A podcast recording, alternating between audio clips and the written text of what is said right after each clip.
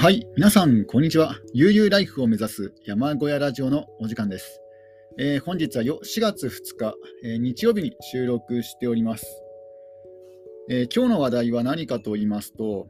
あの先日、里親になった犬なんですけども、えその犬についてですね、ちょっとお話をしていこうかなと。えひょっとすると今、マイクの中にあの音が入っているかもしれないですけども、えマイクで収録できてるかちょっと分かんないですが、今、かすかに、あ今、犬が鳴いてますね。うん。あのー、今収録しているのが夜の8時過ぎなんですけども、これおそらく散歩に行きたくて泣いてるんじゃないかなと思います。ちょっと鈴もつけてるんですよ。うん。鈴を、えー、まあ、つけてましてと、とある理由で。で、鈴をつけて、なおかつ今ちょっと鳴き声がね、入ってるかもしれないです。もしかするとね、あの音が拾えてないかもしれないんですけども、今ちょっと泣きました。で、基本的にワンワンっていうですね、まあ、多くの方が思われる犬の鳴き声、ワンワンは、まあ、基本的にあの外敵に対する鳴き方ですね。えー、で、あのちょっと悲しげなあの鳴き声をするときは、まあ、大抵何かね、トラブルが起きたか、何かを欲しているか、まあ、あとは散歩に行きたがってるかなんですけども、おそらく散歩に行きたがってるだと思います。うん、これがちょっとですね、あのえー、猫との違いかなと思いますね。えなので、えー、今回はですね、あのー、犬の里親になって難しいと思ったこと、まあ、ネガティブのネガティブな部分をあのお話ししようかなと思います。えー、犬犬の犬を飼い始めてからもう丸4日経ってるんですけども、今日で丸4日ですね。で、それで感じたのはですね、あの昔も犬を飼っていたんですよ。で、子犬の頃から、えー、飼っていたんですが、その時は特に難しさは感じなかったんですよね。やっぱり子犬の時から飼うと、うん、飼いやすいというか、まあ、特に問題もなく、まあ確かにあの吠える犬、普通の雑種だったんですけども、ただ、あのうん、まあ吠えはするけども、そんななんかずっと長時間吠え続けるとかそういうことはなかったので、だからまあ、別にそこまで気にはしてなかったんですよね。でも今回ですね、今回の里親になった犬は、やっぱりちょっと問題があるのかなということをですね、気づきました。やっぱり子犬の時から、子供の頃から飼わないとなかなか難しいのかなと。で犬、犬本人にとってもですね、やっぱり環境がガラッと変わるのは、え難しいのかなと思います。えまず第一にですね、あの犬があの、ま、前の飼い主の方が早朝に散歩に行っていたと。で、早朝になったら泣くんですよ。もう4日連続で早朝に泣きました。うん、ただ、あの日々日々なんか泣いてる朝に泣く量が減ってるきてるような気がしますね。うん。だんだん減ってきてる気がします。まあ、これはあの自分の生活スタイルに犬の方がね、だんだんだんだん少しずつ慣れてきてるんじゃないかなと思いますね。今日もあの5時ぐらいからですね、泣いたんですよ、犬が。でもう仕方ないからですね、もうま完全に無視して、そのまま二度寝したんですが、まあ、起きることなく二度寝できたので、まだ良かったんですけども、やっぱり毎朝5時とか、まあ、5時前ぐらいに泣くんですよね。うん、ただ、今日は二度寝ができたので、昨日は二度寝できなかったんですよ。あまりにもうるさすぎて。だから、あのー、少しずつ泣く時間は短くなってると思いますね。でところがですね、あの今、夜の8時なんですけども、今度はなんかよくわかんないですけども、なんか夜散歩に行きたがってるんですよね、今日に限っては。今までこんなことなかったんですけども、うん、やっぱりこう生活スタイルが変わると、犬の方もなかなかね、うん、うまく変えられないのかなと。えー、さっきまで寝てたんですよね、犬が。今日はなんか早い時間から、もう夕方暗くなったらなんか寝床に入って、で、静まあ、割と静かにしていたんですが、急になんか8時過ぎになったら、なんか散歩に行きたがってるんですよね。立ち急に立ち上がって、なんか、うん、なんか動き出してるんですよ。で、おそらく散歩に行きたがってるんじゃないかなと思いますね。うん、だからちょっとわからないですね。犬の行動が全然読めないです。ちょっとここでドリンクを飲みますね。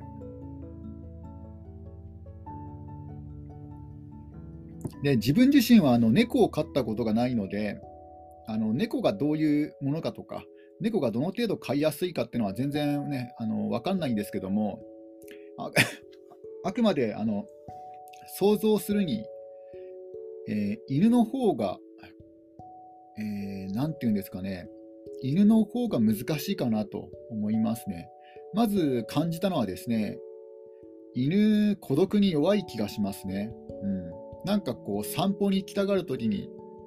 でなんかこう、まあ、飼い主に対して、まあ、自分に対して一緒に行こうよっていうような素振りを見せるんですよね。何度もそれを見せたりとか、あとは夜、夜ですね、夜間、あの自分の目が届かないところ、例えばあの鶏小屋とかですね、あの旧鶏小屋を、旧鶏小屋で買おうと思ったんですよ。というか、最初はあの風除室、玄関前に作った風除室で買おうと思ったんですけども、まあ、そこはあのウッドデッキの上なので、まあ、糞とかね、おしっこの処理がむずなんかちょっと難易度が上がっちゃうから、やっぱりあの地面が下あ地面が土の、えー、下が、ね、床が床が地面であるあの旧鶏小屋で買おうかなと思ったんですよ。ただ、あの旧鶏小屋は自分の目が届かないんですよね。あのちょっと、えー、視覚になるというか、うん、でそうなるとですね、旧鶏小屋で寝かせようと思ったらずっと泣くんですよね。で、しょうがないので、自分の目が届くあのウッドデッキの上でですね、上にあの犬のケージを置いて、でそこで寝かせたら、まあ、静かになったんですよね。だから夜1人にすると、まあ、寂しくて泣くのか、心細くて泣くのか、まあ、緊張して泣いてるのか分かんないですけども、なんか泣くんですよね。で、あの前の飼い主さんのとのやり取りのメールを見ても、やっぱりなんか夜1人にすると、あの最初のうちはくんくん泣くことがありましたとかね、そんなことが書かれてました。やっぱり猫に比べて孤独に弱いところはあるのかもしれないなと思いましたね。うん、あとは散歩ですよね。散歩もやっぱりこう、うん、なんかこう、一緒に来たがるっていうかですね、なんか、えっ、ー、と、うん、なん、うんと、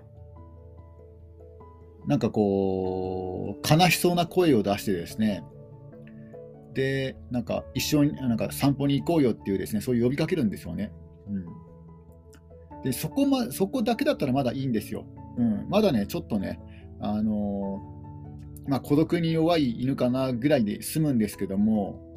両極端なんですよね。なんか、突然凶暴になる時があるんですよ。うん、突然表変するんですよね。えー、今日はですね、あのー、突然うなられましたね。えー、ななぜかというとあの、ドッグフードを食べていたんですね、犬が。で、で犬が食べ終わって、食べ終わったっていうか、残して、残してあのあ、じゃあもう食べないんだなと思ってしまおうと思ったら、また今度ですね、犬が来て、なんかうなってくるんですよね。いやさしもうなんか食べないからこう去っていったかなと思ったら、ね、自分が片付けようとしたら、なんかうなってくるんですよ。うん、でそれだけで済まずに、まあ、今度はですね、なんかよく分からずにこう、えー、ずっとこっちを見つ見てくるんですよね。ガンを飛ばしてるのかは分かんないんですけども、ずっと見てて、で、さらになんかこっちがね、あの近づこうとするとうなるんですよね。うん、今回は初めてでした。そんなあの、餌を食べてる最中とか、そういうとこ時じゃなくて、普段普段からうなるっていうのは、ちょっと全然皆目見当がつかないですね。で、でですね、あのしばらく時間が経ったら、まあ、今度は急にですね、あのおとなしくなったというか、まあ、普段通りになるんですよね。この両極端がよく分かんないんですよね。突然攻撃的になって、突然も元に戻るっていうですね、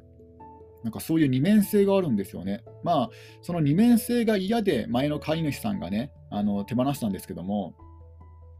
いや、これはこの犬独特のものなのか、それともね、あのー、そういう性質がある種類の犬なのか分かんないですけども、いやでも、多分今回自分がね、あの引き取った犬が特別そういうなんか、突然性格がね、あの自分の気に食わないことが起こると、ガラッとね、表変する犬なんじゃないかなと思うんですよ。急に変わる、なんか雰囲気が変わるんですよ。あの猟犬なんですよね。種類が猟犬で、ちょっとこれ失敗したかなと思いました。猟犬はもう仮モードになると、仮モードのスイッチが入ってしまうと、突然凶暴になりますね。あのー、去年、ん？去年、今年かな？去年かな？なんかニュースで、動物園のニュースありましたよね。動物園の悲惨なニュースで。うん、なんか、えー、ホワイトタイガーがね、あの飼育員を急にあの襲ったっていうね、そういうニュースがありましたけども、で重大事故になったっていうですね、動物って表変するんだなと、つくづく思いましたね。犬だからといって安心はできないですね。猟犬はちょっと難しいし、なおかつその中でも自分が引き取った犬はちょっと難しかったかもしれないです。自分の手に負えるかちょっとね、ちょっと自信がなくなってきましたね。果たして飼いならすことができるのかこれがまだ子犬の時だったらまだね、いいと思うんですけども、もうね、立派な成犬ですので、うん。で、今が一番力が強い時なんですよ、年齢的に。だから、まあ、これから年老いて弱くなってくれば言うことを聞くかもしれないけども、今のこの状態だと、うんまあ、まだね、特にあの噛まれたとかはないですけども、いやー、これね、怖いなっていうのはありますね。うんふとした瞬間にこの、この犬ってもしかして狂犬病なんじゃないかというぐらいですね、こありますよそういう、そういう瞬間が。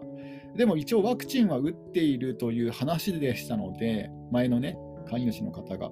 だから狂犬病ではないと思うんですけども、急に狂変するんですよね。ちょっとこの後、あの狂犬病について調べてみようかなと思いますね。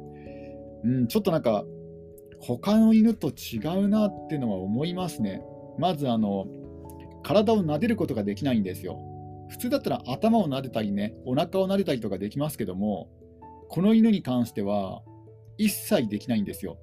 撫でようとする素振りを見せるだけでうなってくるんですよね。で、前の飼い主さんは、あのー、手をね、噛まれたと。3回噛まれたと。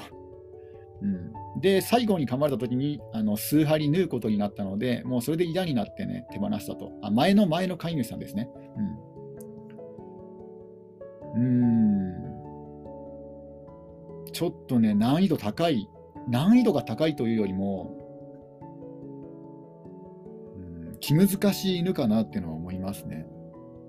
その普段はいいんですよ。突然表変するんですよね。それが怖いんですよ。そのあの何かですね、あの、兆しが分かればいいんですよね。予兆が分かればいいんですよ。あ、ちょっと機嫌が悪く悪くなってきたなっていうのが分かればいいんですけども、もう本当、ふとした瞬間にそのスイッチが入っちゃうんですよね。それが怖いんですよね。えー、そうなんですよね。ちょっとドリンクを飲みます。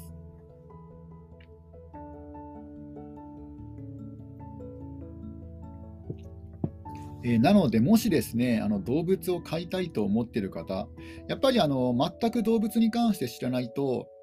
あの保健所とかでね、あの処分しちゃうとか言うと、ちょっとかわいそうだなとか、うん、あの親切心から飼ってあげたいなっていう気持ちにね、心が動くことがあると思うんですけども、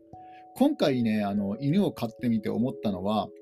あの感情だけで決めない方がいいなとは思いましたね。うん、感情で勝ってしまったら、それは逆に、あの本当の優しさではないなっていうのはね、あの後々のことを考えたらね、うん、もう自分にとっても手に負えない場合もあるし、犬にとってもその終生飼ってもらえないんだったら、うん、うん、難しいなっていうような問題はありますよね。で、自分もちゃんと考えてはいたんですけども、いや、それでも想像以上に難易度が高いなというのは感じますね。まず、猫と違うところ、他の動物と違うところは、吠えるっていうところがありますよね。吠える。それが非常にうるさいっていうのがありますよね。で幸い自分の住んでるところは山間部でね、あの集落の端っこだから、だからあの近所迷惑にもならずに、別にそれはそれでいいんですけども、まあ、自分さえ我慢すればね、別にいいんですけども、まずその近所問題がありますよね。騒音、騒音問題があります。犬の犬の鳴き声。あとはあの、自分自身がその鳴き声で、あの例えば朝眠れないとかね、夜眠れない、そういう問題に、ね、出くわしますね。それも結構厳しいっちゃ厳しいですね。あとは、うん、あとはですね、あのまあ、でもやっぱり泣き声問題が一番困るかなと思います。もう本当にふとした時に泣かれるんですよね。ロープがあの引っかかったとかね、ロープが引っかかった、よ一番泣かれるのそれかなと思いますね。あ、うん、ロロープが引っかかった散歩に行きたいが一番泣かれますね。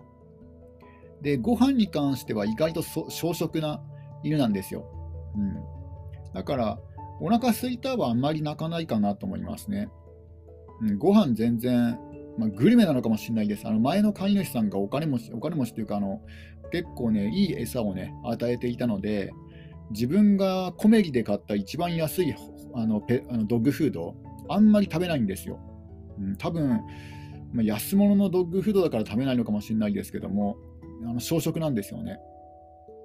で、水はですね、水はもう普段から水桶に入れてるので、あの自分でね、喉が渇いた時に水にあの飲んでいますね。だから、あの鳴き声に関しては、えー、散歩に行きたいと、まあ、あとはロープが引っかかったぐらいですかね。で、外敵に関してはですね、おそらく外敵の方が近づかないんじゃないかなと思います。あんまり泣かないです。うん。そうですね。思ったよりも泣かないですね。あの、外敵に関してのワンワンは。別のところで泣きますね。本当に泣いてほしいとこ時じゃなくて、別のところで泣きますね。あ、あとですね、あのー、前に、えー、このラジオで、フクロウの鳴き声はあまり聞かないっていうね、そういう話をしていたんですが、あのつい昨日ですね、昨日あの、えー、犬とですね、今回飼った犬と犬、犬に対して警戒で鳴いてました、フクロウが。あの普段全然鳴き声聞こえないんですよ。フクロウの鳴き声は全然聞こえないんですけども、なんか昨日に関しては、なんか夜、うん、なんかフクロウが鳴き出してましたね。まあ、多分あのこの犬に関してあの警戒してるんだと思うんですけども、だからフクロウいるんですね。なんか全然鳴かないから、分かんなく気づかなかったです。ちょっとドリンクを飲みます。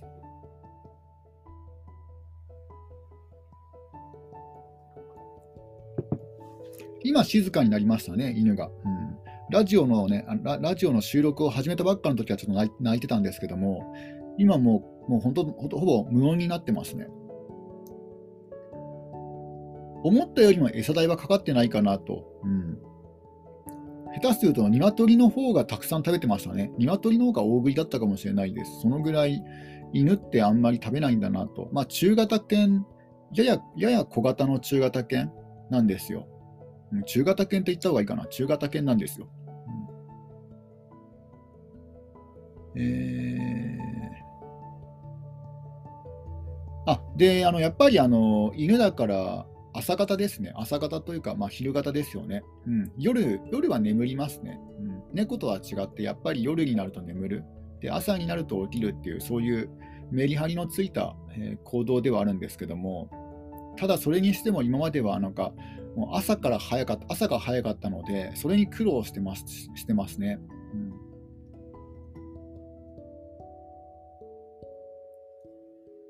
あとはですね、あの犬について、えー、困っていることは、まあ、まだ4日間ですからね、まだ飼い飼い始めて4日間ですので、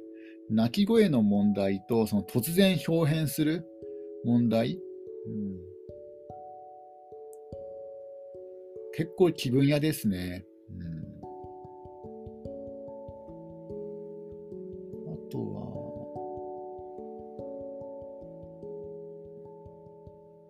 やっぱり鳴き声の問題が一番かなと思いますね。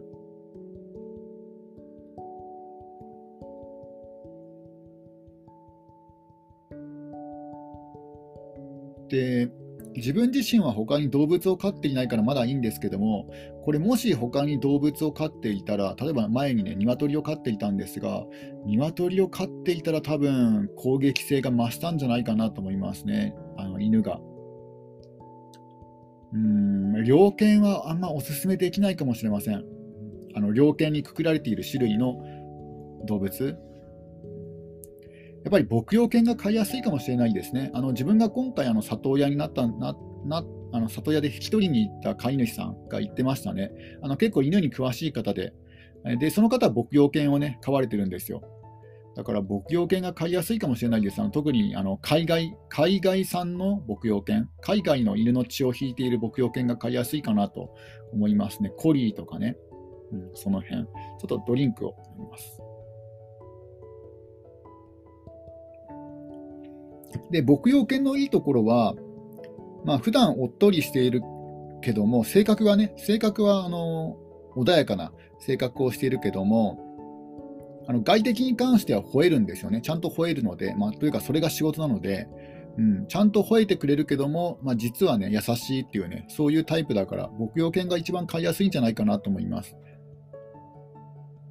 うん、猟犬は表変するのが怖いですね。ただその分山歩きもね得意だし、まあ、牧羊犬も山歩き得意なんですけどもあ、とはですね、あと犬を飼って、今ちょっと鈴の音が若干聞こえてると思うんですけども、これは犬のね、犬の鈴の音ですね。犬の首輪につけている鈴の音ですね。ちょっと小さいから声、音が入ってないかもしれないですけど、えー、やっぱりあの、夜型の人は犬向いてないような気もしますね。うん、室内以外は分かんないですけども、やっぱりもう完全な朝型に、朝型なんですよ、犬が。だから、あの、夜型だと真逆になってしまいますからね、犬の生活と。ちょっとうるさくなってきましたね、犬の鈴の音が。えー、あとですね、里親で気をつけないといけないことはですね、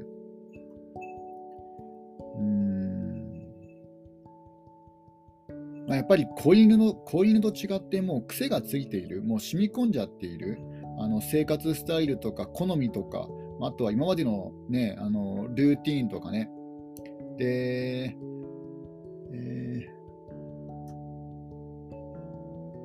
やっぱりあの人間もそうですよね。あの新入社員と、まあ、中途採用の違いかなと思います。やっぱりあの中途採用である程度年齢がね、あの年齢のいった中途採用者になると、あ、泣いてますね。今、今泣いてますね。多分さすがに散歩に行きたいじゃないと思うんですけど、今今のは。うん、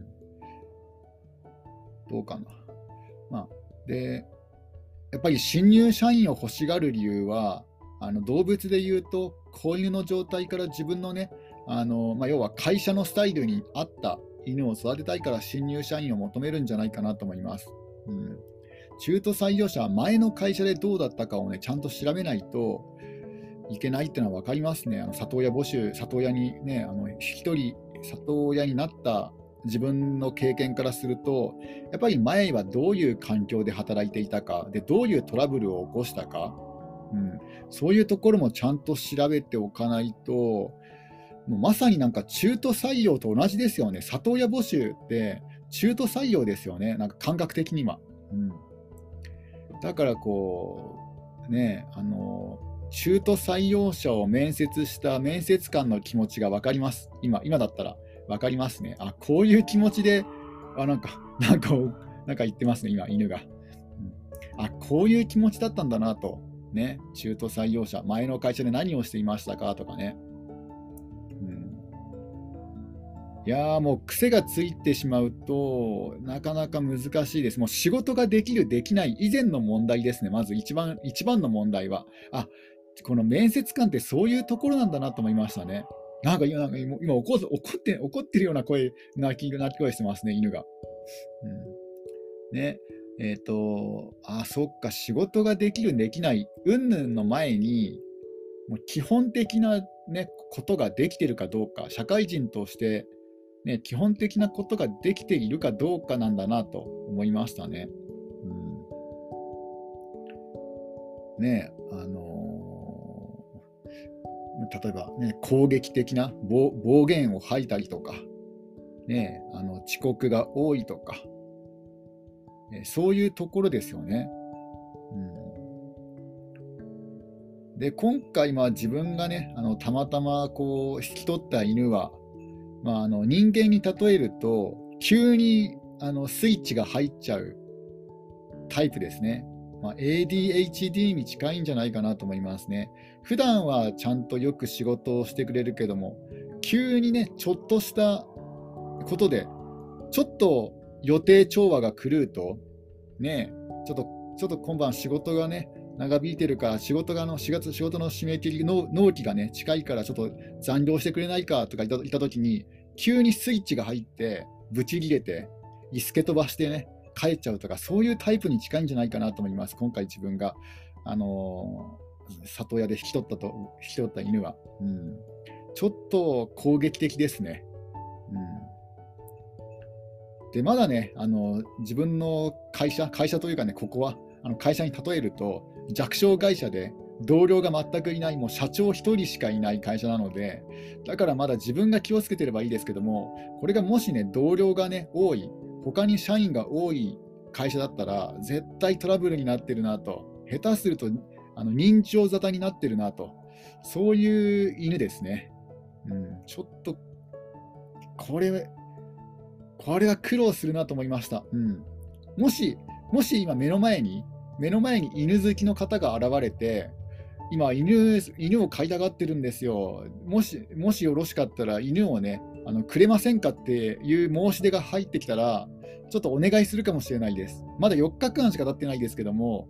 いや、これは相当今後苦労するなと思えてきましたね。うん、なので、えっと、今回の動画のあ動画、今回のラジオのね、結論は、犬の里親募集をするのであったら、やっぱり子犬ですね。うん。子犬の状態で飼うのがベストかなと思います。あとは牧羊犬ですね。あの猟犬、特に日本犬の猟犬は、これ一番手出しちゃいけない部類だなと思いました。うん、やっぱりあの体が小さいからおとなしい、体が大きいから怖い、あそれ全然違違ってました、うん。下手すると体が大きい犬の方がおっとりしていたりしますね。現にあの自分が、自分があの、えっ、ー、と、引き取った飼い主さんは、他に牧羊犬を飼っていたんですよ。その大型犬の牧羊犬。えー、なんだっけな、あの、毛の短いコリー、なんだっけな、スムースコリーだったかな。スムースコリーをね、3頭飼われていたんですよ、他に。で、プラス、あの小型犬、チワワかなんかの小型犬、チワワじゃないや、あの毛がモコモコしてるあの小型犬を飼われていて、で、あのであの猟犬、自分が引き取った犬がね、猟犬だから小型犬と一緒にすると、まあ、あの獲物と思っちゃうんですけども、だからあの大型犬と一緒に散歩に連れて行ったんですよ、その最初にね。あの、えっ、ー、と、なんだろう、その話をしながら。うん、で、えー、大型犬おっとりしてますね、やっぱり、見てて。うんだからあの姿とかじゃないです。あの大型犬だからどうとかじゃないですね。うん、あのそのその犬が、えー、どういうルーツでねあの、どういう歴史があって作られたか、そういうのをね、ちゃんと調べないと怖いですね。特にあと、日本犬の猟犬は気をつけた方がいいですね。なので、え結論として、もし犬の里親を考えてる、犬の引き取りをね、考えてる方がいたらですね、まず第一に、あの一番いいのは子犬かなと思いますね。子犬から自分の色にね、染めていくっていうね。自分の育て方で育えーとね、育てていくっていう、しつけていくっていう。で、そうでもない場合、あの大人になった犬を飼う場合は、これはもう牧羊犬一択かなと、あの一番手のかからない、うん、スタイルは。で、羊犬の血が混じっている、日本産ではない牧羊犬。でそうではそうではなくて、どうしてもこの犬が飼いたいんだとかね、そういうのであったら、まあ、そういう人人が手を出すのが、ね、大人の日本犬の猟犬かなと思いますね。だから自分はちょっと難易度がね、かなり高い犬をね、あの飼ってしまったかなと思いましたね。ちょっと飼いならすのにだいぶ時間がかかっちゃうんじゃないかなと思います。うん、そうですね、ちょっと不安ですね。